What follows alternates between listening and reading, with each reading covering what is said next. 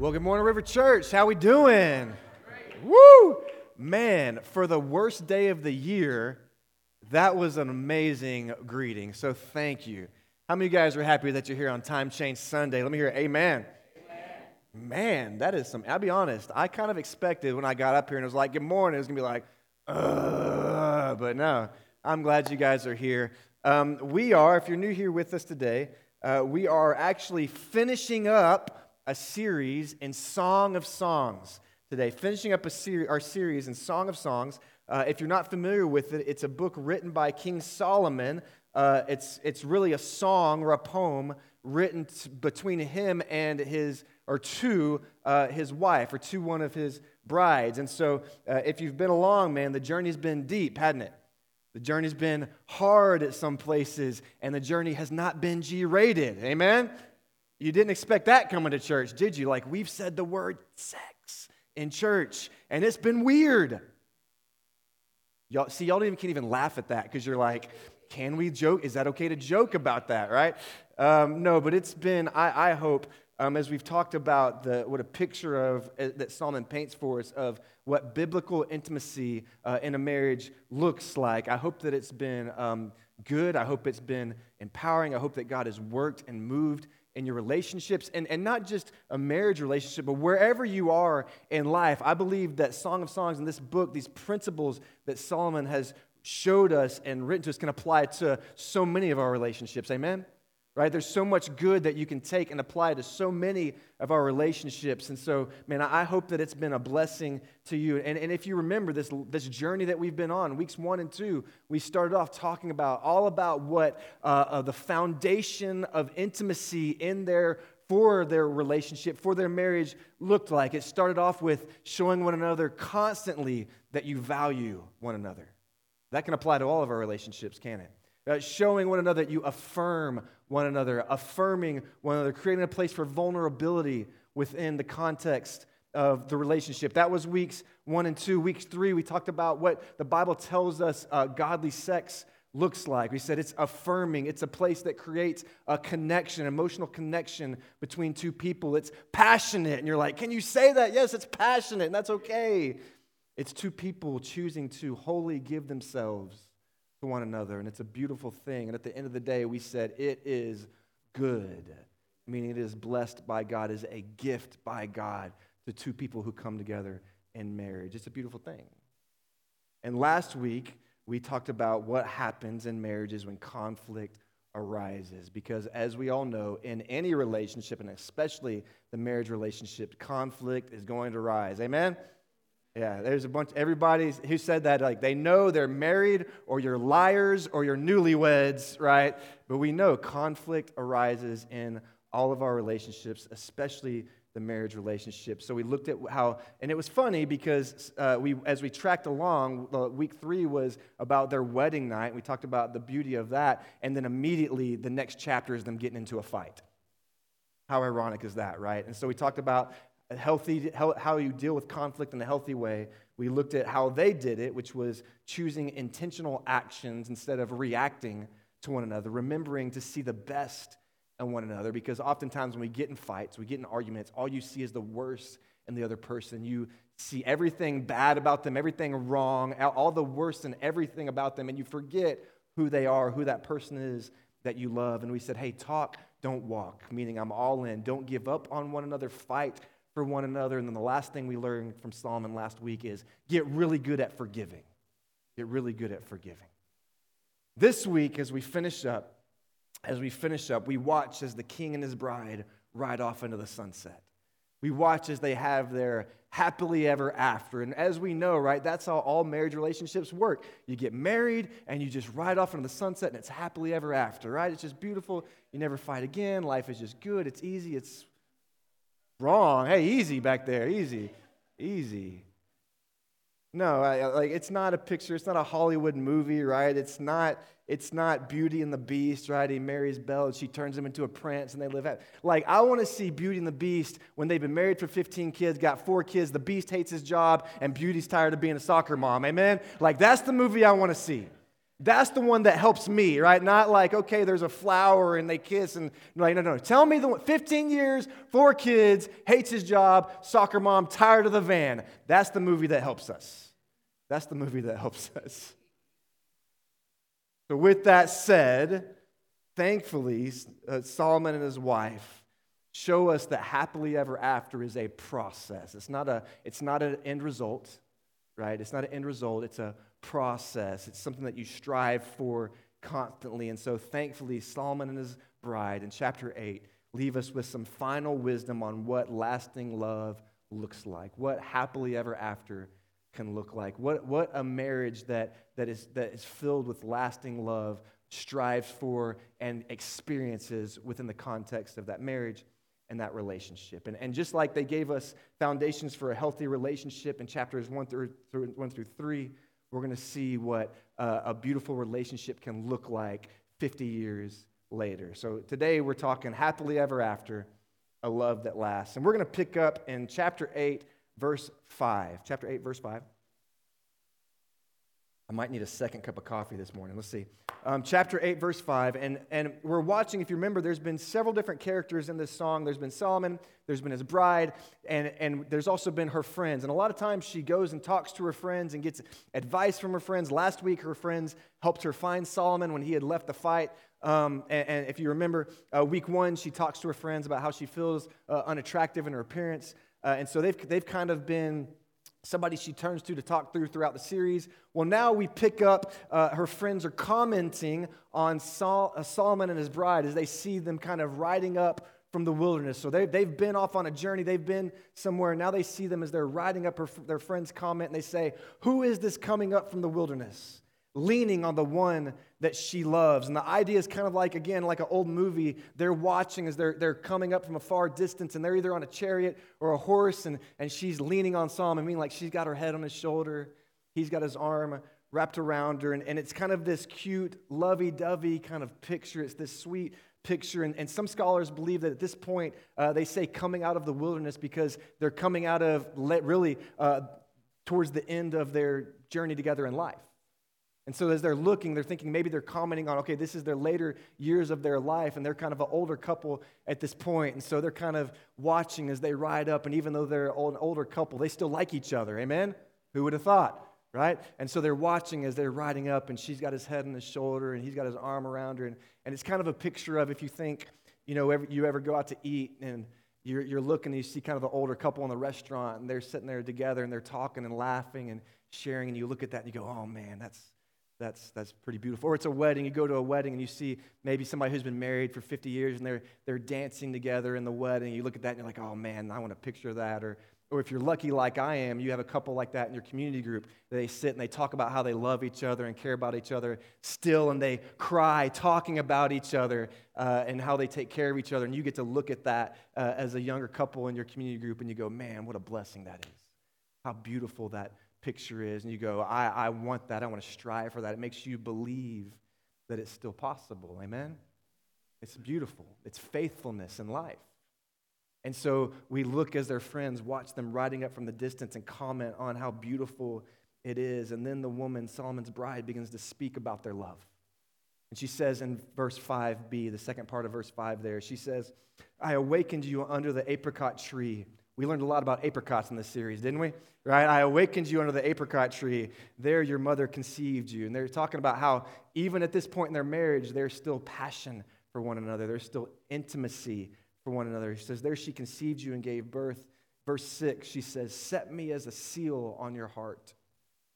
A seal on your heart and a seal on your arm. For love is strong as death. Jealousy is unrelenting as Sheol. Love's flames are a fiery flame, an almighty flame." The first thing we learn today, as we see Solomon's bride begin to talk about their love, the first thing we learn about a love that lasts is that lasting love is a special relationship. Lasting love is a special relationship. It's unlike any other relationship you will ever have. It's unlike any other relationship you will ever have. In ancient times, she says, set me as a seal on your heart and your arm. In ancient times, and even today, but mainly back then, a seal, you may know what they're talking about there. A seal's like that little metal object, and it has like maybe your initials in it or your signature in it, and you would melt like wax. Maybe you're writing a letter, and you would melt wax on the envelope, and you would seal the envelope with your seal. You know what I'm talking about? This is the idea that they're talking about. And a seal in ancient times was one of the most important things that a king could have, because it literally represented his word. It represented his honor. If he sent you something with his seal on it, it was as if he was speaking it to you. You get that? It was personally his, and oftentimes a king would wear that seal as a ring on his finger or as a necklace around his neck, right? So that it would stay close to his heart so that no one could steal it, because it was that special. It was one of the king's most important possessions. It was as good as his word, his actions. That seal represented him. It was inseparable from being him. And so when she says, set me as a seal upon your heart, she's saying, I want to be inseparable from you.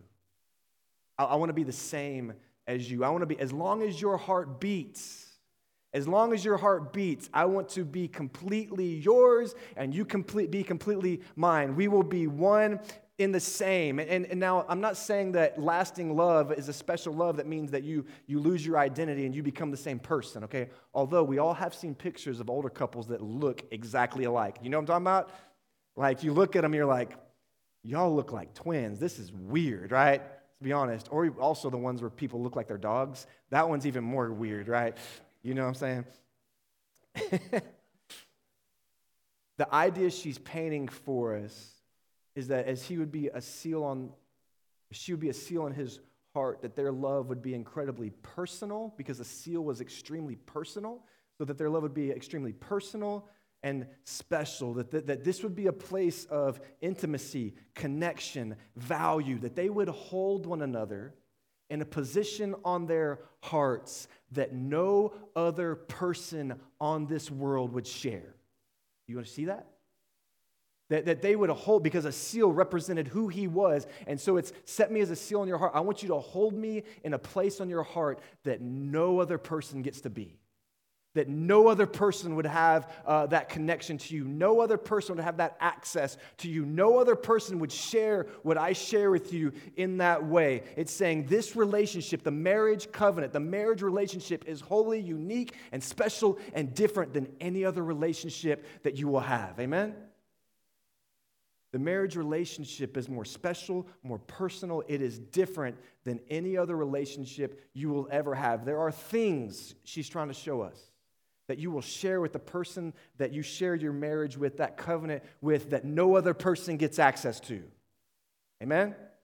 No other person gets to be a part of it. And we're not just talking about sex here. We're talking about feelings. I share feelings with you that no one else gets to see. I share emotions with you no other person gets to see. We have conversations that no other person gets to see. We have life together that no one else gets to see. There are protected things within our marriage that no other person gets to see, because it is wholly special and separate and different than any other relationship you will ever have. And oftentimes we run into trouble because we don't differentiate those things. We bring our friends into the same areas of there. We bring our family into those same areas. We bring other people. We put our kids in that same pedestal, that same area. And they don't get to sit there, man. They don't get to sit there.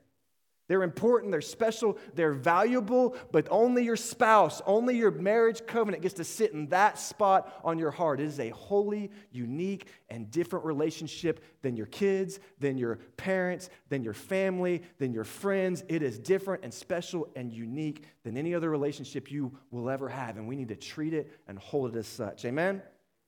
And number two, lasting love is a place of protection. Lasting love is a place of protection. See, the seal on the heart signifies that it's a special relationship, unique from any other relationship they will have. The seal on the arm was similar to like a wedding ring, is kind of what that represented, but it's a seal on the arm that signifies a place of protection for her. She's saying to her husband Solomon, you are my protector. You are my defense. You're my place of safety, and not just from physical danger, but from the world. When the world gets crazy, you're my safe place. You protect me. from friends. My friends lose their minds, you protect me. When my family gets crazy, and we all got crazy family, amen? And if you didn't say amen, guess who you are? You're the one nobody wants to invite to Christmas, right? Somebody just went, oh my goodness, he's right? Sorry, we provide counseling, we'll help you with that, all right? She's saying, I want our relationship to be the most special relationship of any relationship you have, and I want you to be a place of protection for me. And by the way, guys, this is one that we cling to. We hear that and we're like, yeah, I'm getting a gun. I'm going to protect my girl. I'm going to take care of her. But no. This goes both ways. Amen? This goes both ways. There we go. There's the ladies. Thank you. This goes both ways. Now, I'm not saying that if we walk out and somebody tries to rob you, husbands don't go, honey, you heard the pastor, right? Get him, right? No, it's okay. I mean, there's plenty of women here that I'm sure that can kick my butt, okay? So I'm not saying that you can't, right? But men, you can protect your wives. But what I am saying is oftentimes we think of as men, okay, I got to protect my girl. That's for me. And we think, I can't be vulnerable. I can't let the walls down. But ladies, I got to be honest. Our men need you to protect and value our hearts as much as we protect and value yours. Maybe he's beat up at work, and he's tired of that boss that just won't leave him alone, and he feels like his work isn't valued, or he feels like he's not good enough. He needs you to protect his heart. He needs you to care for his heart. Maybe he needs some encouragement. He needs to come home and know that when he sees you, whether it's date night or whatever that is, that you're a place of protection and encouragement for him. See, we often think of men as the only protectors, but ladies, we need you to help protect our hearts too. Amen? Men, y'all need to say amen. Amen. Marriage is a place that is special, wholly unique from every other relationship, and the marriage relationship is beautiful because for both of us, it is a place of protection from the craziness of this world. Katie and I have I've shared this with you before, but we have a painting that sits up on our mantle in our house, and it's a little home, and outside is dark and gray and scary, and outside of the home looks like tornadoes and dangerous weather, and on the inside of the home is a man and a woman. They're holding one another. They have a baby in their arms, and there's flowers, and it's colorful, and it's beautiful, and it's a picture of what our homes can be, a place of protection from the insanity of the world, and that starts in your marriage relationship. Number three, I'm rolling fast today. Y'all feeling it? Number three, you're like, I don't feel fast to me, right? Number three, a lasting love is passionate and persevering. Passionate and persevering. Look at verses 6 again and verse 7. She says, set me as a seal on your heart, a seal on your arm, for love is strong as death. Jealousy is unrelenting as Sheol. Love's flames are fiery flames, an almighty flame, a huge torrent cannot extinguish love. Rivers cannot sweep it away. And you hear that and you're going, what? Like, let's be honest. You read that and she's like, our love is special. Our love, I want you to protect me and our love. Our love is unrelenting as death. And you're like, whoa, my goodness, lady, right? Like, run, Solomon. This lady's getting crazy. What's she saying? Our love, she says, is unrelenting as Sheol. What she's saying, and this is a kind of a poetic way to say this. We may think it's kind of weird, but what she's saying, I'll ask it this way. What are two things in this world that are certain? There we go, and she can't tax him, right? What she's saying is our love is that she says unrelenting, right? What she's saying is as certain as death. That's powerful imagery, isn't it? And now, we may not chose that. That's not like the most like, right? You're writing like your Valentine's poem to your girl or guy. You might, you're like, I love you as much as death, right? Or, certain as death. You're like, ugh, right? But that's kind of that's what she's saying, is that the fact that I'm going to love you is as factual and as strong and proven as that there will be death. She's like, the only thing I know in this world, two things, is one, that I'm going to die one day, and secondly, that I'm going to love you till the day I die. That's powerful, isn't it? Because we read that and we're like, as unrelenting as death, like, what are you saying, woman? She's saying, I will love you, I promise, until the day I die. As certain as I know one day I die, as certain as I am that I'm going to love you until that day. What she's saying is, I have set in my mind and in my heart that our love will always persevere. You see that? I have said in my heart and in my mind that regardless of the struggles, man, she says that torrent may come and try to knock us down, strong rivers may come and try to extinguish our love, but she's saying, I will persevere, I will fight, no matter what, ain't nothing going to stop me from loving you. That's powerful, isn't it? That's powerful. There's another way that it's said. It's in 1 Corinthians chapter 13, verse 7. Love bears all things, believes all things, hopes all things, endures all things. Amen? Love. A love that lasts is a love that perseveres. Because let's be honest, everybody in the house, and you may be afraid to amen this one, but married life ain't easy. Some of y'all went, you ain't getting me, right? You ain't getting me on that one. Right? No, I love it. It's great. Right? The best thing I ever did. Crying inside. Right? Sometimes it's downright stinking hard.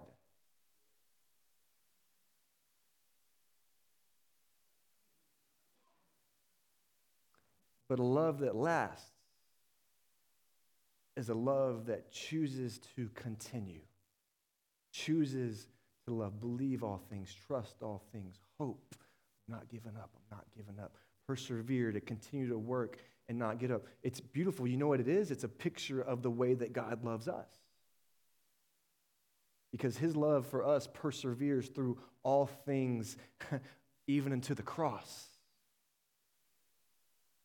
Even to the point of sacrificing himself for us. For God so loved. I love the translation that says, for God loved. So what that word so loved means in this way. So a good translation is, for God loved in this way. This is how he loved you, that he sent his only begotten son, that he should die for you. Now that is a beautiful picture of sacrificial love. That's a love that is perseveres through all things, right? And it's passionate. And when I say passionate, we're not talking about like smooching and like sexual stuff. We're talking about a picture of passion, that I love you so passionately, that I love you so strongly, that I'll do whatever it takes to keep this foundation strong. The Bible speaks of God's passionate love for us in Ephesians 2:4, but God, who is rich in mercy because of his great love. Why is he rich in mercy? Because of his great love. And that great love is a strong love. It's a passionate love. He is rich in mercy for you because of his passionate love for you. You see that? See that? Ephesians 5:1-2, therefore be imitators of God as dearly, you could put passionately, dearly loved children. Why? Imitators of God because of how he dearly loves us. Walk in love as Christ also loved. What did he do because of his love for us? Gave himself up for us. Sacrificially, as a sacrificial and fragrant offering to God. You see, River Church, a love that lasts is a persevering love, and it's a passionate love, meaning it's a strong love. I will sacrifice for you. I will give myself for you. Not, and sometimes not what's best for me, but what's best for us. Amen? See, the world that we live in, is that good? The world we live in teaches a really beautiful principle. You do what's best for you. You do what makes you happy, right? If it ain't working for you, get out of here, man. Go find something else. The problem is something else is hard too. Amen? Sometimes it just comes down to choosing which hard you're willing to work through. God says, love one another as I have loved you. That is a persevering love. It is a passionate love. This is sitting in our notes, but it's a sacrificial love. And I'll say this, man, in any relationship, this applies to any relationship, but especially the marriage relationship, you get two people that are willing to love one another in a persevering, passionate, and sacrificial way. That's a love that is beautiful, and that's a love that will last. Amen? A love that lasts is special. It's unlike any other relationship you will ever have. It's a place of protection. It's a place that is a passionate and persevering love. And then in verse 7, the second half of verse 7, we see that a love that lasts is a priceless love. A priceless love. Man, when you have it, don't you take it for granted, man. We need to treasure it. We need to value it. And I almost went past this comment here that she makes, but I feel like it has I feel like it has a lot of value for us. Here it is, verse 8-7. She says, a huge torrent cannot extinguish love. Rivers cannot sweep it away. If a man were to give all his wealth for love, if he were to give all his wealth for love, it would be utterly scorned. Meaning, if a man tried to buy love, we'd make fun of him, wouldn't we? You're like, mm-hmm. You know what he's referencing here, or at least what I think about? The 90-year-old dude who's married to the 20-year-old woman, and he just so happens to have a lot of money. Don't y'all act like I'm being judgmental. Y'all think the same thing, right? You're like, I can't believe it. It's true love, Pastor Mike. Whatever, man. You must be old with money hoping to find a 20-year-old, okay? You know, there's a lot of things in this world that can be bought, isn't there? You can buy loyalty. You can buy friendship. You can buy sex. You can buy possessions. You can have a nice house. You can have a nice car, or big house, nice cars, fancy vacation. There's a lot of things in this life you can buy, but the one thing you cannot buy is true love. The one thing you can't buy, because love cannot be bought. Love is a choice. And that's why it's so funny, because as Christians, we try so hard to buy, and you may not think of it this way, we try so hard to buy God's love. You may not think you're doing it, but what happens is we see a God who loves us so passionately and strongly and sacrificially, and we go, I don't deserve that. You're right, you don't, right? But we go, I don't deserve that, and we go, well, I got to try to earn it. I got to try to deserve it. And what we're really saying is, I got to be able to buy this so that I'm worth it, right? So we go, I'll go to church, so God will love me. I'll pay my tithe, so God will love me. I'll serve on the serve team, so God will love me. I do, right? And we do all these things thinking, I'm going to buy God's love. I'm going to earn God's love. I'm going to deserve God's love. But you can't buy what is given freely. You can't deserve what is given freely, right? God's love is beautiful because it is given passionately, sacrificially, and freely to you. Beautiful. And in a marriage relationship, we understand, or any relationship, we must understand that love cannot be bought. It is priceless. Meaning, 1, stop trying to buy it. 2, give it freely. Give it freely. Don't keep trying to make that person earn it, because they can't. And by the way, that's not love if they're having to earn it. That ain't love. That's debt. That ain't love. True love is priceless. One of the greatest gifts that God gives us is the capacity to love and to be loved. Not just by Him, but by one another. It's one of the greatest gifts God gives us. And a love that lasts understands that love is a beautiful gift that cannot be bought, cannot be earned. We stop trying to buy it, and we start giving it freely. Amen? Now her brothers interject in the conversation. You guys remember the brothers? Probably not. They were all the way back in week 1, and she had some scars because of her brothers, if you remember. They had done some things to her that were harsh, some things that were unfair, and she had some issues. Because, as a matter of fact, she tells Solomon, because of the way my brothers treat me, basically I don't feel like I'm a beautiful woman. I haven't taken care of myself. And so now they work through that, and if you've been with us along the journey, you've seen how in their marriage, God has actually transformed that into this beautiful thing. But now the brothers come back in, and they start trying to interject in the conversation here in verse 8, and they say, our sister is young. So she's been talking about the love between her and Solomon, and the brothers come in talking about when she was a little girl. They say, our sister is young and she has no breasts.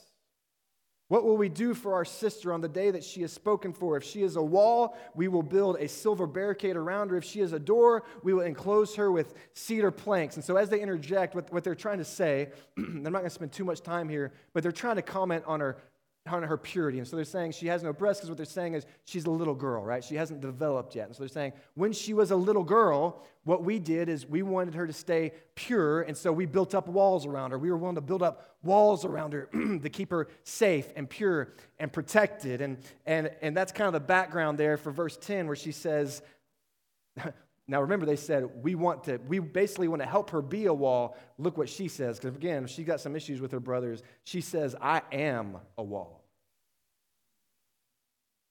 I am a wall. Essentially, I took care of myself, gentlemen, and I stayed pure, and I stayed good. I took care of myself.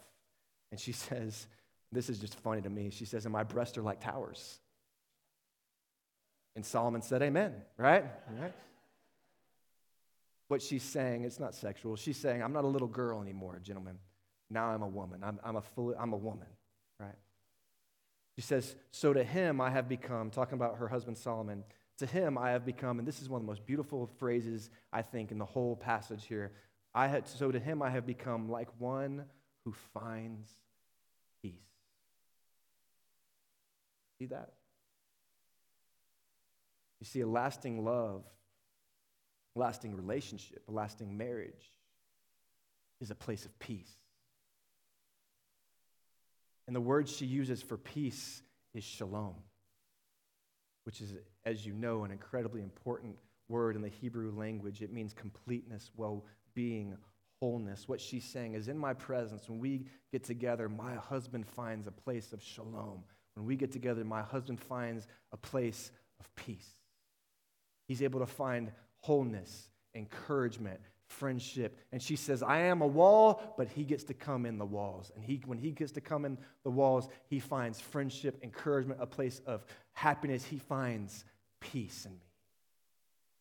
If you remember in chapter 2, all the way back, he spoke over her and he said, my banner over you is love. And that's the same thing that God says to us, but he said, my banner over you is love. And now she speaks back to him and says, my banner over you is peace. Isn't that beautiful? My banner over you is peace. And again, when I think of that, it's like earlier when I was thinking about a place of protection, I think of that word peace as the home. As the home. Because so oftentimes, it doesn't matter where you live, you can live all over the country, but ultimately when you're in that marriage relationship, that person becomes home for you. Amen? That person becomes home, and what she's saying is, after a long, hard day, we want to come back home to peace. It's not a place, it's a person. They get it. We need them in here, guys. Peace isn't a place, it's a person. And she's saying, when you come to me, when you're with me, I'm that person you look forward to being with, because when we come together, when you're in my presence, you find a place of peace, a place of shalom. It's an absolutely beautiful picture of the marriage relationship. And finally, 11 through 14. It says, Solomon owned a vineyard in Bel-Haman. He leased the vineyards to tenants, and each was to bring his fruit, 1,000 pieces of silver. What she's referencing is Solomon's great wealth, and the fact that he had, if y'all remember, he owns lots of vineyards. He's the king, right? So he owns lots of stuff. And what she's saying is, you're rich, you got a lot of stuff. But look at verse 12. You got a lot of vineyards, but I have my own vineyard. I like this woman. She's strong, man. You got a lot of stuff? I am my own vineyard. And by the way, if you remember, all throughout this series, when she refers to herself as a vineyard, she's referring to her, right? She's not referring to a vineyard. She's referring to her. So what she's saying to Solomon is, you got a lot of stuff, you own a lot of things, but I own me. You catching that? I own me. And she says, the 1,000 are for you, Solomon, but 200 for those who take care of its fruit. You dwell in the gardens. Companions are listening for your voice. Let me hear you. 14, run away with me, my love, and be like a gazelle or a young stag on the mountains of spice. And so she says to Solomon, you got a lot of vineyards, you own a lot of stuff, but I own me. I am my own vineyard. In essence, there's a lot of stuff that you own, but I ain't one of your things. But then she ends in verse 14 by saying, I own me, you got a lot of stuff, you don't own me, but I choose you. You see that? Saying, you own a lot of things, you got all these vineyards, that's great, I'm not one of your possessions, and yet in my love, I choose you. And she says, let's run away together, King Solomon. And I think it's a pretty beautiful ending to the book. Because we opened with her talking about vineyards and how she had to work in the vineyards, how she felt ugly because of the manual labor she had to do in the vineyards. And then at the end of Solomon, or end of Song of Songs, she looks back to King Solomon and she says, I am my own vineyard, now feeling strong, powerful, beautiful. And she says, in finding who I am, I choose you. And she says, now let's run away together and enjoy the mountains. And again, we talked about what the mountains are, right? And she says, let's run away together, enjoy one another. And it's a picture of happily ever after. It's a picture of let's run off into the hills, let's be together, for the rest of our days. Ultimately, at the end of the day, lasting love is a lot of things, but a love that lasts at the end of the day is two people who choose each other every single day. And everybody said, you don't fall in and out of love. You choose love. Choose that person. A lot of things a love that lasts is. It's special. It's unlike any other. It's a place of protection. It's passionate and persevering. It's self-sacrificing. It's priceless. It's a place of peace. It's two people choosing each other every day, and it is beautiful. Amen. River Church, we have learned so much from King Solomon over these last month or so. And if you hadn't, I'll tell you what, I'll be transparent. I have. Katie's going to be mad at me for sharing this, but I will. Last week, before we talked about the healthy conflict, tell you what, man, we got in a good one. Yeah, it was a fun one. And we literally went back and looked at these things we were talking about. Let's deal with it in a healthy way. I have learned so much studying and going through this book about what love looks like. And I'll say this to you, I hope you have. And I hope it's been a blessing to you. I hope that the words of the scripture have been a gift for you in your relationship. That I want to challenge you that it does not end here, right? Because we can sit through the last 5 weeks of this sermon series and go, all right, got some good stuff, and then move on, man, you lost it. You missed it. You got to take these things, take these principles that Solomon has given us, really that the Holy Spirit has given us through his word, through God's word, and take them and apply them and use them and have healthy conversations and have good conversations and be honest with one another and transparent with one another and humble with one another, speaking love and truth to one another, and not just our marriage relationships, that all that our relationships might find healing and be better, right? Because something you think you can be, well, I ain't got no relationships burning down, man, I'm good. You can take these things, apply them to your relationships, and they will be better. They will be better. They're a gift to us. And so my hope for you is that, man, you take the scripture here that we've shared, that, man, it just blesses your life. That you find everything that you need, not in a sermon, but in the power of the Holy Spirit and God at work in you. And so today, we're going to respond, and you respond however you need to, man. The band's going to come out, and we're going to sing another song, and you worship and you praise God for his goodness and the picture of what love looks like and the words we find in Scripture. Maybe you need to pray, and you can come down to these altars here. You can pray. Maybe there's somebody you need to pray with. You grab that person. They don't want to pray with you. Grab them anyway and make them, right? They're not going to stop you. There's a bunch of people looking, right? I'm just kidding. They're just kidding. Don't do that. Don't do that, right? Pastor said, now I'm arrested and in jail, all right? Thanks a lot. Don't do that. But if there's somebody you need to pray with, don't be a coward. Do it. The pastor's called you a coward. If you don't, I am, right? Do what you need to do. The last thing we're going to do, and it's a beautiful opportunity, is every week we have the ushers come and they pass out communion. So you have an opportunity to take the Lord's Supper and just worship the Lord for his goodness. We take communion because of what Christ did at the Last Supper with the disciples, where he took the bread and he broke it and he said, my body will be broken for you. My blood will be poured out for you. And ultimately, we worship him, and we know what love looks like. We understand what love is because we have experienced it through the passion of our Christ, through his sacrifice and resurrection of the cross. Amen?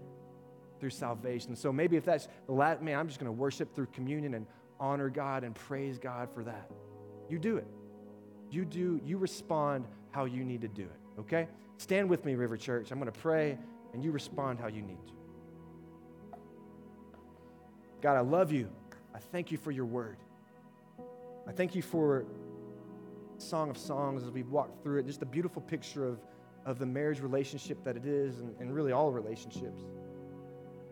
And God, I just pray and ask that we would apply your word to our, that like in the Old Testament, that you said we would write it on our hearts.